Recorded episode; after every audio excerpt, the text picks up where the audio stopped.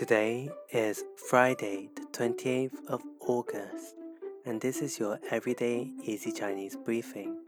大家好, this is Lin Lao Shi, and welcome back to our regular podcast listeners. If you're new here, in each podcast episode, we'll go through one new word or theme of the day and practice building new phrases and sentences from this word. Today's theme is nutrition 营养营养 and we'll be going through four types of nutrients.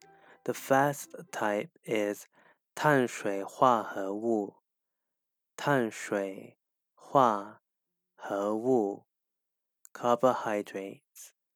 You may also hear this being referred to as 糖类糖类 they both have the same meaning of carbohydrates. Next, we have 蛋白质,蛋白质 protein, which is good to build muscle.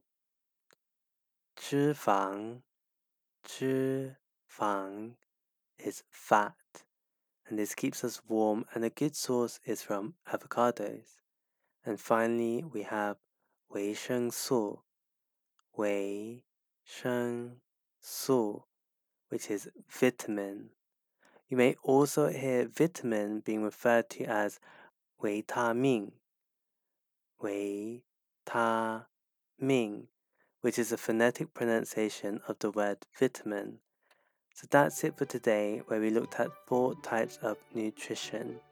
营养 There are 碳水化合物 carbohydrates 蛋白质 protein, 脂肪 fat, and 维生素 vitamin. For more free Chinese language lessons, head over and subscribe to our YouTube channel, Everyday Easy Chinese. See you over there.